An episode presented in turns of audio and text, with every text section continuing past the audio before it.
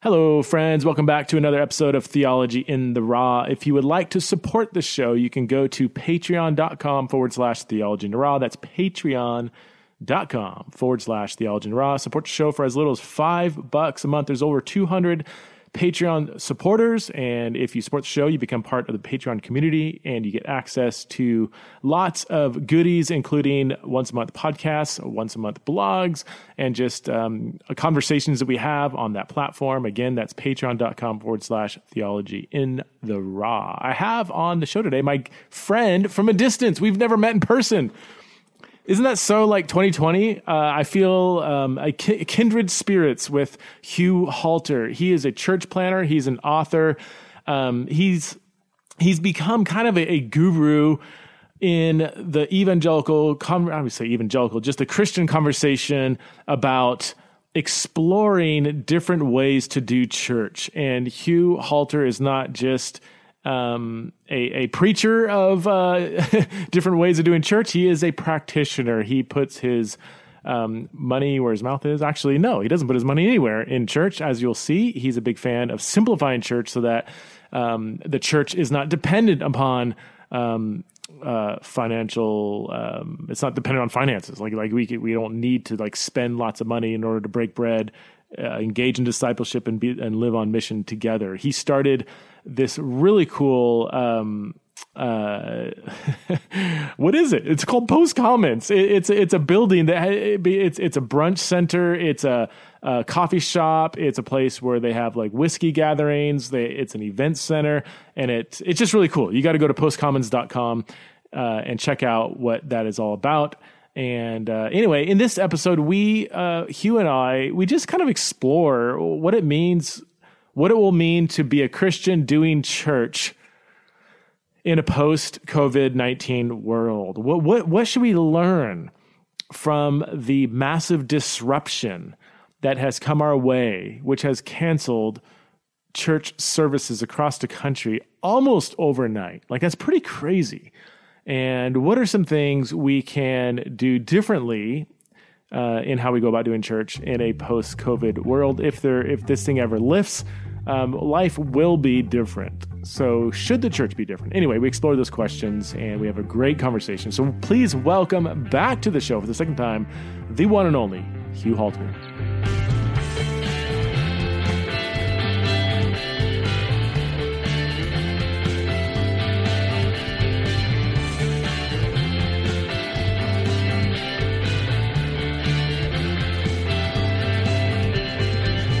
All right, I'm back with my friend uh, Hugh Halter. Uh, Hugh, how are things going out in your world in the midst of this uh, pandemic that we're going through? Pandemic? Is there really a pandemic? Like nothing's going on out here. It's normal out in St. Louis area. No, it's uh, it's terribly awesome.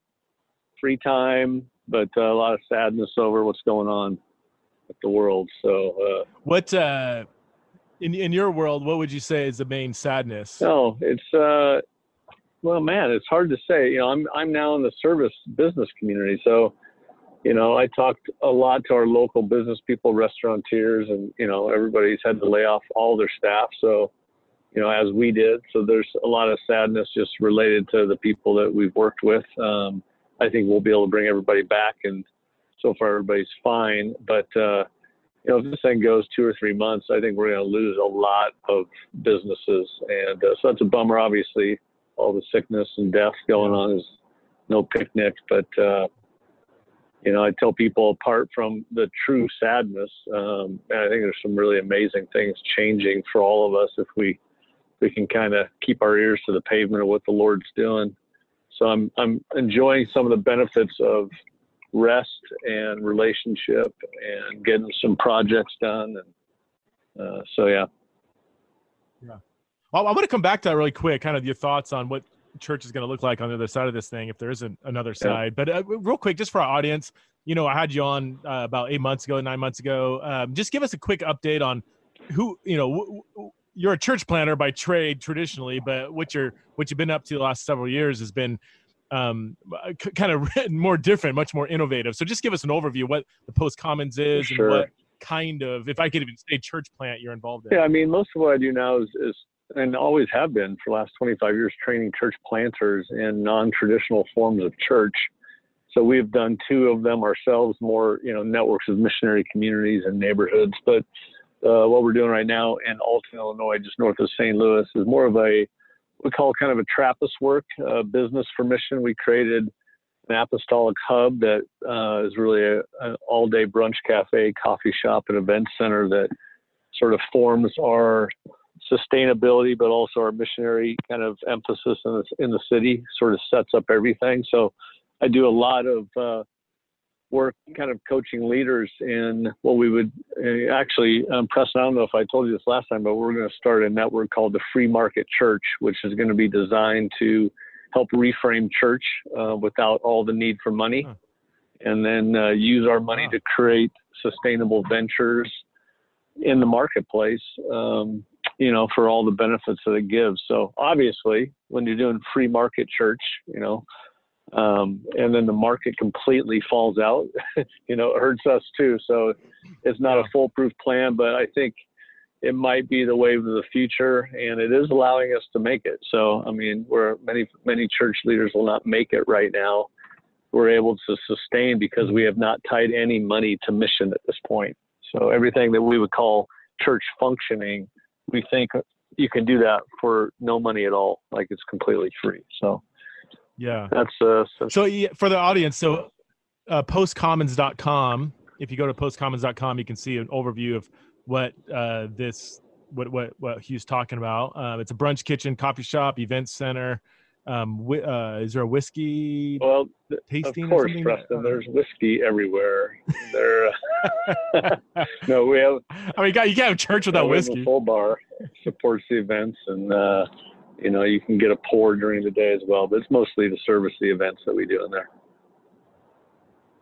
And what, so, um, somebody might say, well, okay, so this guy owns a coffee shop and he's a Christian, but what, I mean, so how is this church? Or is there like a gathering or something that happens at this place? Or what kind of church gathering, if we even want to use that phrase, isn't is intertwined with. Yeah, you will find though, like as you're watching Facebook and and you're noticing all the the I guess uh, articles being written about church right now.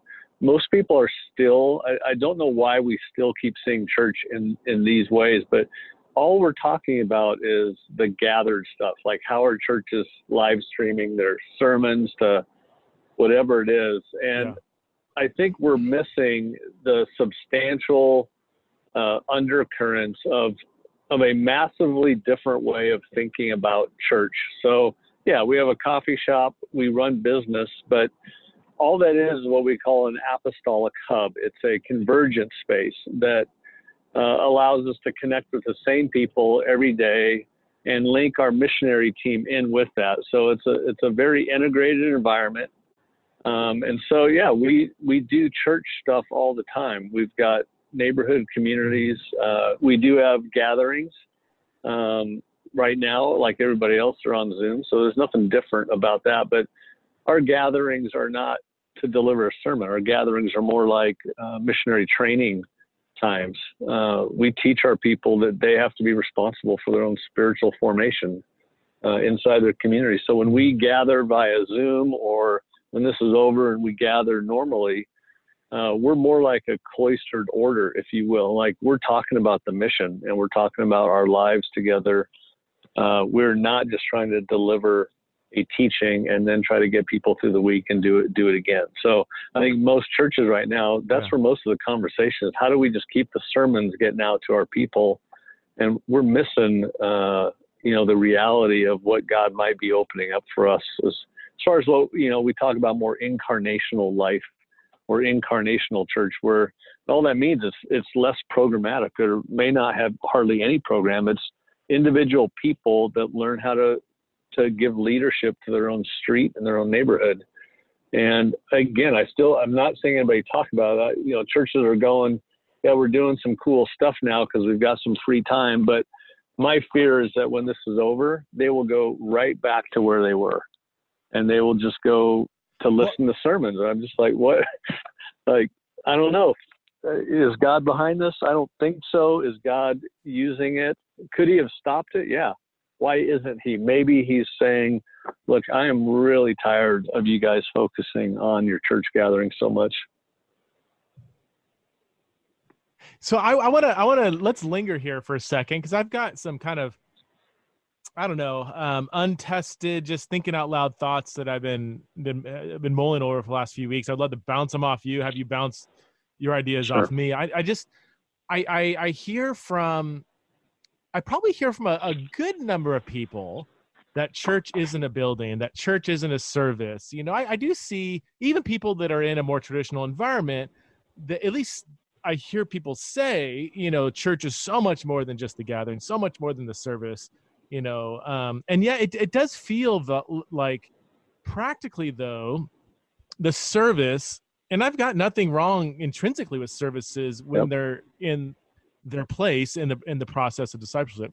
Um, uh, but I still I don't know. I, I feel like through this whole COVID thing, it, it's kind of exposed from my vantage point. I could be completely off you, and please spank me if if I am. It just seems like, like you said, people are focusing so hard on simply replicating this church service again, yep. so, which makes me think. I don't know, like I don't I don't know if we really believe practically that church is much more than a large gathering, much more than a sermon, much more than a service, because it seems like that's a, a, still the the one thing that I see churches, you know, frantically trying to preserve. Do you have? I mean, am I? Do you have any thoughts on that? Or no, your, I mean, obviously, uh, a ton of thoughts. You know, this morning, uh, Todd Wilson, who helps facilitate the uh, Exponential Church Plant Conference, which is really the largest church plant conference in the world he made a post today basically asking, okay, guys, on the missional side, all of you missional guys, are you really doing anything different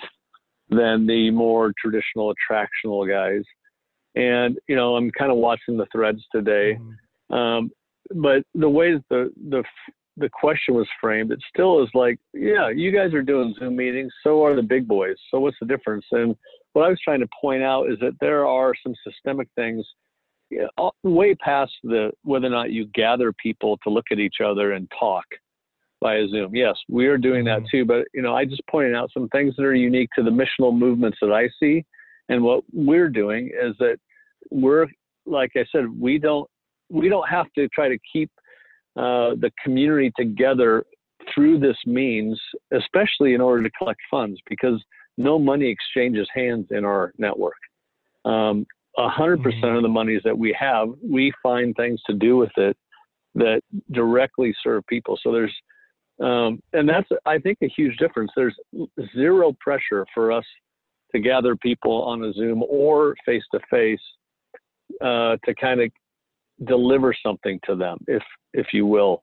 Mm-hmm. Um, so all the functions of shepherding, pastoring, teaching, evangelism, discipleship, uh, crisis management, you name all the major functions of what we do in church, we don't tie any of those functions to money. And that's that hmm. somebody has to start talking about that. Like if if let's say this writer virus goes ten times what it was doing now, if we have another Great Depression, numbers are that were already there, you know, as far as unemployment. But let's just say we don't get bailed out and this thing really goes down. Um, I know that mm-hmm. most all of those functions of ministry, which Ephesians 4 would say are the works of ministry, right, that are given to all the saints to do. Um, I know that all of mm-hmm. those functions will happen. It's just right now people are are trying to almost like circle the wagons and go, hey, let's just ride this out. We can get back to normal. I don't think we want to get back mm-hmm. to normal. Um, the other thing that you know I mm-hmm. highlighted for Todd this morning is that again, where most churches just open up a Zoom meeting, um, anybody can kind of sit back, grab a coffee, and they can actually go, look, I think I'll do 15 minutes of Steven Furtick, and then I'll go over and dip on in to Tim Keller for see what he's got going. And, you know, they, they can literally become more of a consumer in, in this new environment. Uh, Mike Frost, I think, yeah. posted an article today about how this might put us back 30 years if we just, um, but like in our setting, not only do we not tie any money to it, we don't let anybody find our Zoom meeting unless they're a part of our community. That's why we say we're more like an order. We're um, like you could only have been invited to our Zoom meeting if you're literally um, somebody that's a pre-believer or you're already a part of our community. So we did. We invited 20 folks that are not believers to our our Easter time, um, but we do life with those people, and they're all asking us stuff about God. We would never have put out a post that said, "Hey, Altonians or people in the St. Louis area, jump on in with us." Um, so, and I think you know, if you really ask the question, well, why why would you close off the community to people? Those are some of the the questions I think we need to be asking. Is like for us, mm-hmm. we don't mm-hmm. want anybody to consume. It actually would take energy and spirit away from what we're doing. We literally want to form communities that are very local and have very shared missions together and literally integrate it all. Um, and I, I think this will mm-hmm. be the kind of the second wave of the missional world is us trying to help people move from that consumer safety orientation to uh, I'm going to get back out there. And I'm actually not going to wait for my pastor to teach me. I'm actually going to read the scripture myself and see if I can translate this to some of my friends that are open, you know? So it's, it's yeah. personal responsibility for the mission, I think is going to be you know what we have to try to help transition the existing church to a couple of things just in response i i i've i've been a big i guess fan proponent or a, someone who love wants to explore what would it look like to make um i don't want to say church gathering let's just say church not dependent upon money you know like how much does it cost to break bread learn the apostles' teaching, to fellowship, and to pray. Now, it's kind of a I don't know, tongue in cheek question because the, the, the right answer, there is a right answer. The right answer should be, well, it doesn't cost anything, right? Actually, it's incredibly expensive. it, you know, in as much as we create churches. Well, yeah, it can be. It can either are, be are, millions of dollars needed on a weekend for some churches, yeah. or it can be completely free, like they have in the underground church in Iran or underground church of China or underground church in St. Louis. It's for Here, here's my one. So I, I'm a huge fan. I'm a huge fan of um, simplifying church, even even to the extreme. Make make it almost and, this might be to a fault on my part. Almost make it non-attractional. Like I've been, you know, I know Francis Chan and his crew out in San Francisco, or at least you know he's gone now, but um, they they almost go out of their way to put like really boring teachers you know sharing in a living room you know just so people don't come because there's some dynamic yep. teacher and francis chan never rarely does he even teach in that context because they're they're just they want to go out of their way to make it non-attractional so that people are attracted to the dirtiness of the gospel um, here's my one concern though and you you even made a comment in passing about you know people reading the scriptures on their own i guess i'm i'm i'm i'm a little nervous about that like i, I do think that I mean, I've seen. I mean, that's how many cults have started, right? Just some charismatic leader interpreting the Bible on his own without some sort of communal accountability or guidance or even authority that actually knows the scriptures well. Um, so, I, I how, how do we balance having qualified teachers, not just to give sermons? I just, I, I gosh, I want to get out of that straitjacket. Um, but but people that can for lack of better terms, you know, disciple people in a Christian vision for life, or however you want to, you know, reword things, um, to to help people understand a Christian worldview, to help them understand what it means to follow Jesus, yeah. to to even, I mean, I think there is a place to, you know, um, exposing and addressing false doctrine or whatever. Um, it, it's hard to do that when you're working 50 hours a week in another job. Like, how do you even go to get educated? Do you need to get educated? Is there a place for releasing some leaders to to oversee the kind of discipleship process. Is that, is that making yeah, sense? I mean, I'm, i get this question all the time, but here here's like, and I'm not just trying to be a turkey with this response, but when when because what we're really asking is how do we make sure there's good grounded teaching, right? But if we look at the evangelical church, which has been the best, I think, at, at teaching and preaching, and then we look at the last 50 years of all that collective preaching, and that preaching did not release the saints in the ministry. That teaching did not ever change the laity clergy divide. Uh, in my evangelical upbringing, nobody ever taught me about the kingdom of God as actually here and something I need to participate in. I also was taught the Holy Spirit doesn't really do what he used to do in Scripture anymore. and that was what was called grounded biblical teaching. So I think we want to at least raise a hand in the back of the classroom and go, "Hey, teacher, are you sure that you've been teaching the full counsel of God?"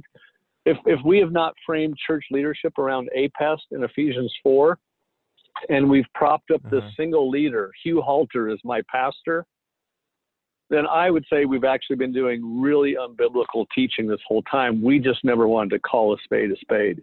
So I, I, I go, hey, I think at this point it's time to take a risk and release the saints to be able to read the scriptures and figure it out. I think most of the narratives in the New Testament, especially, are at a third grade reading level. You know, if you just read it to kids, they're going to generally pick up 90% of the big themes. Um, and I think right now, with what our culture's dealing with, they are not looking for deep theological nuances. they are looking for how do I do life on Monday uh, with my spouse, and how do I become a better dad? What do I do with my money? All the so, I just I think we got to yeah. stop going. We've been doing great teaching. I actually think we've been doing really marginal teaching at best when we have framed church around the church service and around the, the single leader. The idea that we need somebody that's that much better than us to somehow orate um, again some nuances that, that hold our attention. Are you kidding me? Like so like in our yeah. just take our little community. We're 50 people. We're not big. Um, i'd say 40 of our people would be very appropriate to just share the word and that's what we do and it's always great it doesn't matter who shares it um, and i think most churches probably would have 80% of their people that know enough. I mean, they used to tell us that if you grew up in church to the fifth grade, you had more Bible knowledge than most pastors in Africa. So I, I think mm-hmm. we got to really realize our sheep have plenty. They are full to the brim with, with basic biblicalism and they can get it done. I, I want to. Can I push back sure, on that a little bit? Not? Oh, I want to. I want to. I want to hundred. um, so I I a hundred percent agree that simply teaching the way we've always done is inadequate, and I would not equate that with good teaching. And I would even say like we need to release people simply to teach well or preach certain. Like I'm not at all saying I'm saying. Um, I would I, I don't know I would say very few Christians actually do have a strong Christian worldview that is not just orthodoxy but orthopraxy. Right. Or even I, you know, I look at um I, I don't know, like like the problem of evil. Like does the average person this is a pressing, you know, my two year old just died. Not I didn't literally not me, but I mean my two year old just died. I thought God was good. Did God kill my baby? Like, is the average person prepared to actually address a problem, a question no, like, like, that that honestly, really like, prevented people, like I just or science and creation, or even the hell or sexuality. I mean, I this is the world I live in. People don't have a clue what sex is. Why did God create sex? What is sex for? What's marriage for? Totally, but uh, does God prohibit same-sex relations that are consensual and loving, and why? What's wrong? Like these are. I don't think the average person can really address these real basic, pressing questions. I, I agree mind. with you, but I go, but we don't have to meet that need through a sermon. We write books, right? That's no, oh, and I agree. If, if like I'm 53, a week ago I actually watched two hours of CNN, and by the end of it, I actually thought I was probably going to die, and I start to freak out, and so I literally go to my my uh because uh, I know there's an N.T. Wright book on heaven on my so I can go find the information I need on the deeper things, but when we say that we need the Sunday sermon to deliver all that, I think we're missing an opportunity. We can deliver teaching. We're really talking about the teaching gift of the ministry mm-hmm. of church, right? But we can de- disseminate. Yeah, so I don't want to equate um... in all sorts of ways. Is all I'm saying. I I just don't know if we used to try to get it all done in the sermon. There, therefore, yeah, of course, we need Sunday yeah. to come around so we can get all this deep teaching. People always go, oh, "I'm looking for deep, you know, deep meat, so to speak." Um, we forget yeah. now, and we're learning this. Our even our own parishioners right now, if they're if they need information on something, they know where to go. They can Google it. They can grab a commentary online. They don't need us to do that function as much anymore. Uh, maybe not at all. So, you know, where we used to pay a teaching pastor 90 grand a year, I go, you don't need that anymore. You actually can decentralize most of the teaching to the people, and then on the nuanced, difficult issues, you just send them to resources or to good books or to a good podcast or a webinar or something like that. Yeah, so I in no way. I mean, I when I look at the sermon, a monological sermon, you know that that worked. It's debated, but it worked fairly well between the Reformation and the pre-internet world. I think you know there's a lot of good yep. that came out of it. I was shaped by listening to Piper sermons, whatever, and I, you know, I, my my uh, posture as a Christian in my life has been shaped for good by um, some element of monological teaching. Now that does that world doesn't exist anymore. So I mean, it worked well, but pre-internet, it, it, you know, between Reformation when you had a lot of people literate, and you know, oration was kind of a, a thing that people did for date night on Saturday yep. night. They go listen to three-hour oration like that. That world it did exist. My fear is that we're trying to maintain a brand of church that in a world that doesn't exist yeah. anymore. And I and I wonder if if if the one-two punch of the internet and now COVID it, it is or should disrupt some of that to, to, to wean us off the breast of this world that doesn't exist anymore. Um, but I, I still so it, what what if I'm, I'm I am still concerned with Christians not not being able to listen to sermons, um, but not being um I, am I'm, I'm being really careful with my words. You know let's just say discipled or educated or trained or maybe it's one-on-one one-on-two maybe it's a conversation but somebody who actually is much much more knowledgeable to even point them what to google or what sources to read and what which ones not to read because you and i both know you know just because there's a commentary online doesn't mean that's going to help them. I mean, gosh, I mean, there's several online that I'd be like, yeah, yeah. that's going to push you away from the actual Jesus. So, who like is could there be a place for a maybe maybe he's called a pastoral theologian or a pastoral discipler or somebody within the community that can kind of be the go-to person or persons yep.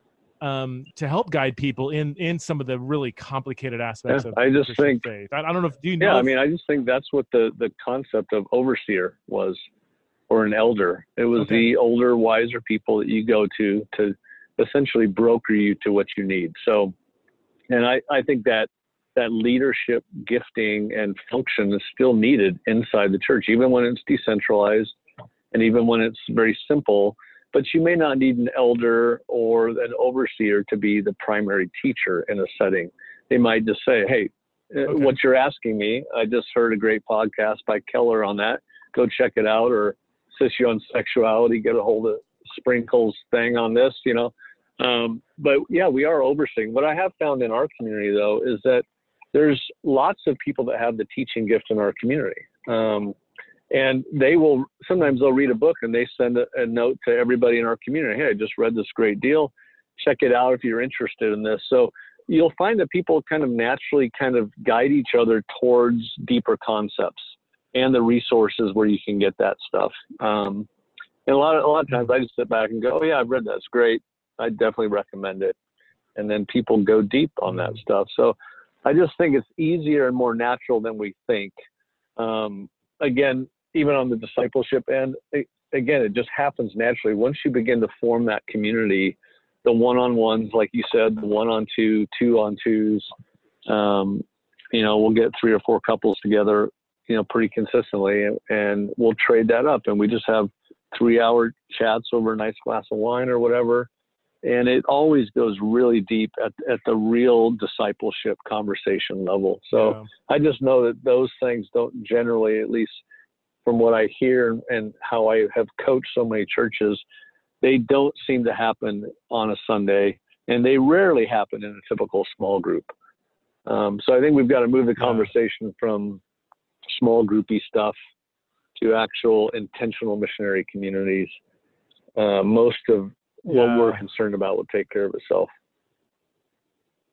Well, that's good, man. That's good. Um, what what do you as you look forward? Let's just say, you know, the the intensity of COVID nineteen lasts. Let's just say three months.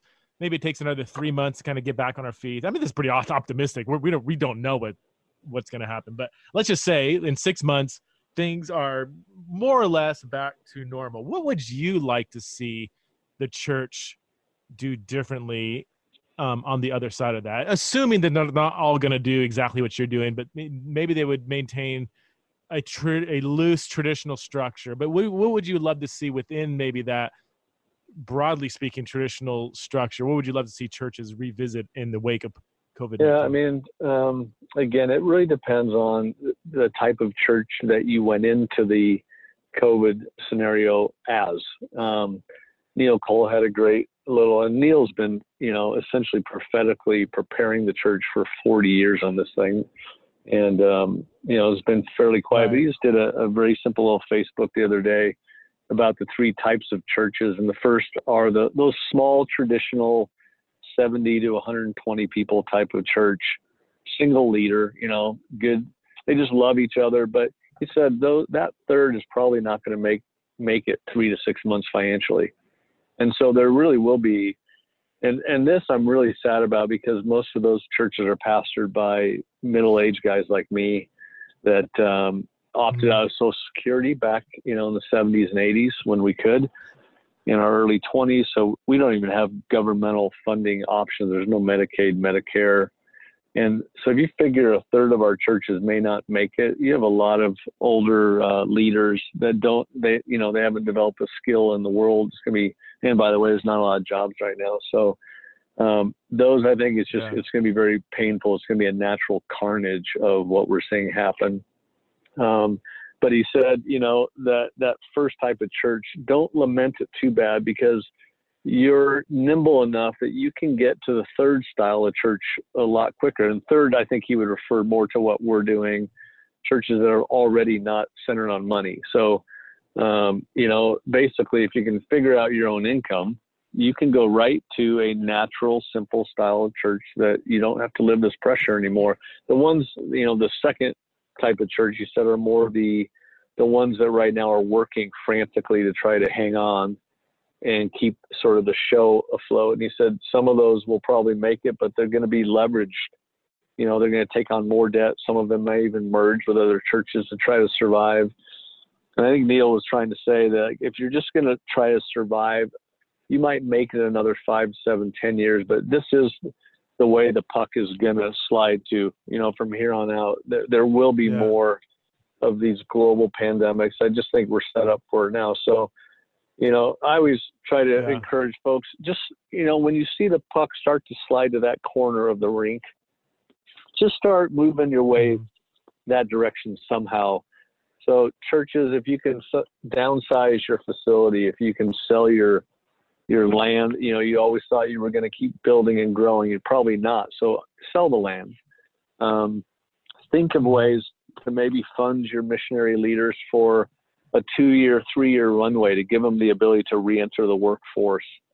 Um, but I, to me, those would be appropriate ways to begin to to move in the right direction. Just simplify, simplify you know, you you are going to have to lay off staff. That doesn't have to be a bad thing, especially for missionary leaders. It might actually be what releases people uh, to take on the life that you know they'll actually maybe even prefer two or three years from now. It might, you know, it might feel painful right now, but yeah. if you've got 30 people on staff at your church, you probably need to figure out how to do it with 10. And uh, so. Yeah that's where I. I you said Neil. Are, who, who's the Neil you're talking about? Cole. Neil uh, wrote a book, really one of the seminal books called Organic Church back in the, I guess that probably was the 80s. Um, and I would I would go back and read that. Um, it was it's what started in many ways the organic house church movement. Um, and you know the house church movement had its difficulties too. It can be as closed in and as non-missional as mm-hmm. megachurches. So um, we're not really talking about the form. The form is not that big a deal. Um, and I've seen very large megachurches yeah. be highly missional. So, but what we are talking about are simple structures where most of the the ideas of ministry or the ways of ministry can happen without any money. And I, I think that would be the way to keep thinking, okay, how can I do this without money? How can I deliver this without money? How can we form our people uh, in ways that don't cost. So very simply, um, if somebody wants to get help, um, maybe jot this down. We're going to open up a website probably within about four weeks called freemarketchurch.com. And that, that site will be there to resource people in how to do church for free. Um, and so, you know, wow. it's not ready yet, but we're just beginning to load up um, some stuff on that. So maybe stay in touch with that. But I think that, you know, again, all over the world, church is not based on money. Um, we never, none of us, not even somebody like me that writes about, I never really ever thought it would get this bad this fast. In literally one week's time, yeah. March 15, we had less than 10% of our churches gathered in America. So if, yeah, if we crazy? don't see the depth of what just happened, I think we are yeah. lying to ourselves. We are not going to. And, and by the way, even if if this goes away and Trump opens up the country, and five six months from now, you can be at cafes having some nice tapas again. Recognize a good chunk of your church people will also. Uh, they will not have got new jobs yet, or they'll still be recovering. It might take them five years to recover financially from what they lost. So, the giving is going to go down significantly, even if you can reboot a gathered church. So um, somehow you as a leader have have to disconnect money from mission. Um, that's the only thing I would say systemically. You just have to make the disconnect. And leaders, I think you're going to have to go down with the ship. You know, you, you're going to have to say as the leaders, we'll cut our salary in half. We'll figure out how to make it like everybody else um, to stem the tide and to model um, this. We we can't just maintain our salaries while our congregants aren't. And I just, you know, yeah. I, that's a hard thing to say, but we all need to start to hustle. I, I just took on two different paint jobs the other day. I'm 53. My back is out. I don't like. I don't need this anymore. I, or I should say, I don't, I don't want this, but I realized, okay, Halter, you got to start hustling again and do what you used to do. And, you know, hopefully God will give you, give the strength. We're, we're already talking about downsizing a house again. Um, it's like the downwardly mobile journey is going to be what saves you and your church at this point. And I think mm. it could be a really beautiful, healthy, enjoyable downward journey um, that might set you up. You know, like when I lived in Denver five years ago, I needed you know 10, 10 grand a month to live in that culture. Right now we're trying to figure out how to live off four grand a month. That that's been a healthy hmm. thing for cheryl and i. Um, and it allows us to literally just be available for our community. And I, I, just don't need to make as much. And when i when i can't pay the bills they're not as big of bills. I can i can get back at them later you know? Yeah. so maybe a little you, you wrote a book. It, go ahead. You, you you wrote a guide bivo uh, is some sort of guide for like how to become a bivocational leader. Can you speak into bivocational pastoring? Is that are you a big fan of that? Do you think every pastor should be bivo no this, I, um, I, just no i'm not a fan of any of it. I think you should, somebody that's a millionaire should just give us all money so we can do stuff. But if that's not the case in your life then yeah the, the the bivocational subtitle is learning to leverage all of life into one calling. So that was probably six years ago, I wrote that to kind of get people ready to to realize church can be a lot of fun if you do it as a team of people that are all bivocational. Um, you know, now mm-hmm. when we talk about marketplace leadership, that's a different. You know, Bivo is when you're trying to work at Starbucks so you can preach on the weekends. Uh, good buddy Brad, Brad yeah. Brisco wrote a book called Covo, which I would get. And he frames co-vocational is when you intentionally are choosing to work in the marketplace because you feel like it actually sets up ministry better or and then third yeah, third yeah. would be a marketplace which is more like what we're doing or you're actually trying to build an economic engine um, that not only sustains mm-hmm. leadership but actually continues to do uh, i guess larger ventures in a in a town uh, where you can employ people and that type of thing so maybe those three different yeah. levels, but for sure, entry level would be Bivo, um, where you're actually having to split yeah. life so you can still give leadership to a congregation of friends. I just, I love, I just love what you're doing, man. I mean, I've, I think I shared this with you last time. I know my audience has heard it a few times, but I just, I just kind of dream of having some kind of space where it's like a coffee shop by day, um, a brewery at night. You have legitimate businesses that can be run by Christians, non-Christians, Muslims, doesn't matter.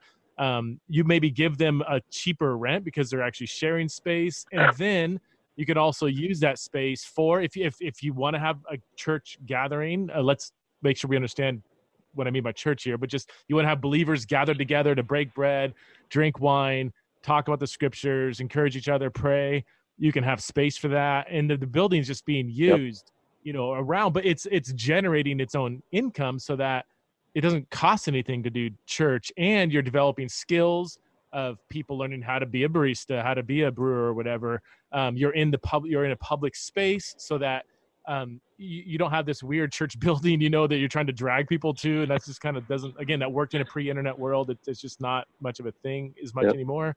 Um, what's wrong with this plan? no, it's been a blast, honestly. And, and I'm saying that, I mean, obviously it's hard work when you run a business. It's, but everything's hard work. So I yeah. go, you know, pick your pain. I'd, I'd much rather have the pain of uh, integrating business and mission and life than, than just taking a paycheck and trying to keep parishioners happy. That I, I've lived that world too, and I did not like the way that felt. That was a very hard pain for me to bear.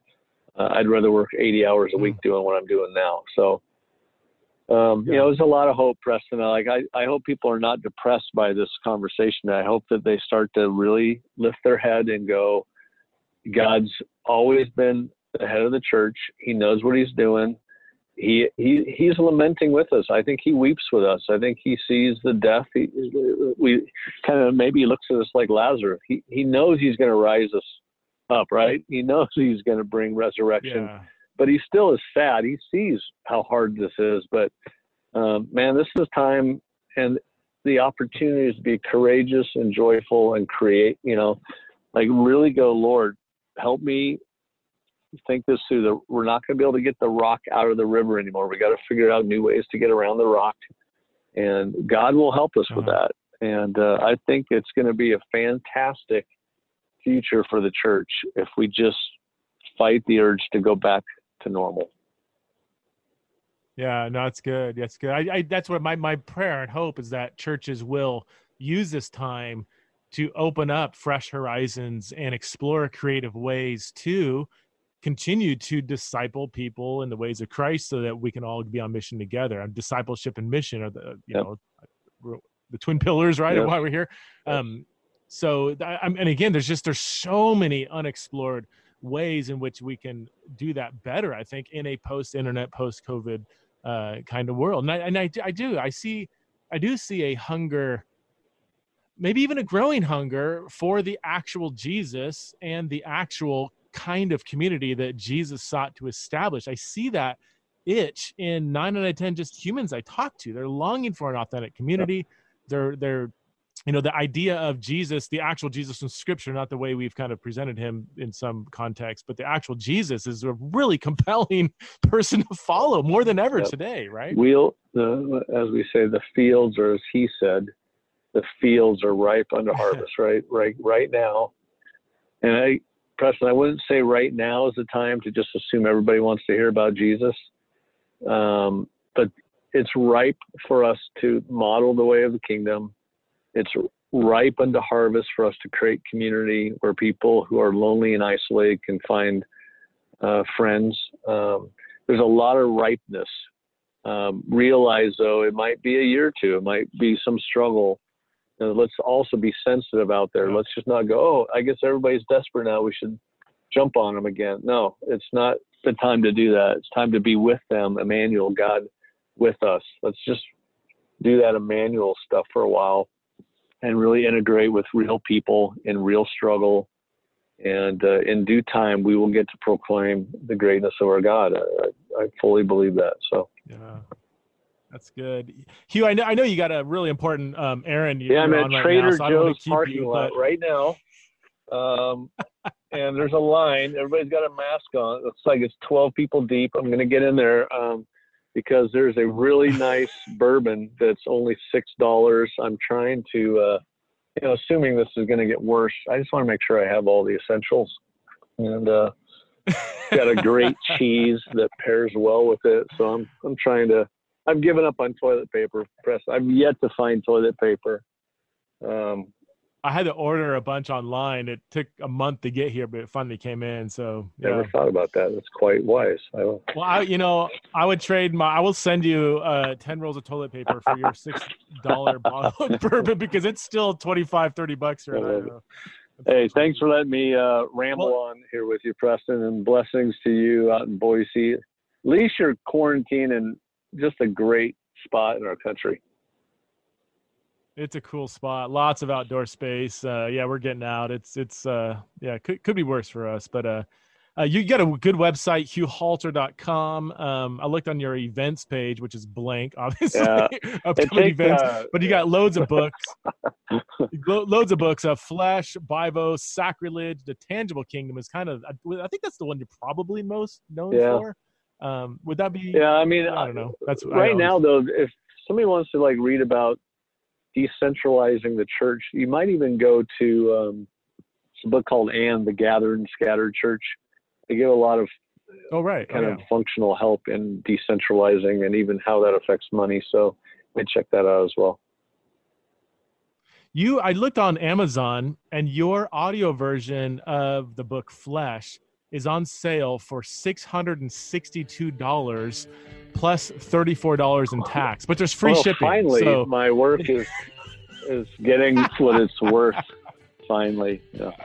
that's funny. Isn't that and it's a used copy actually. That, Some seller is selling a used copy of your audiobook on a CD 600? for six hundred dollars. Yeah, anyway, perfect. Six hundred. No wonder I never get a royalty check anymore. Amazing. Yeah. Hey, Hugh, thanks for taking your time to hang out with us, and uh, we'll have to have you on again. All right, buddy.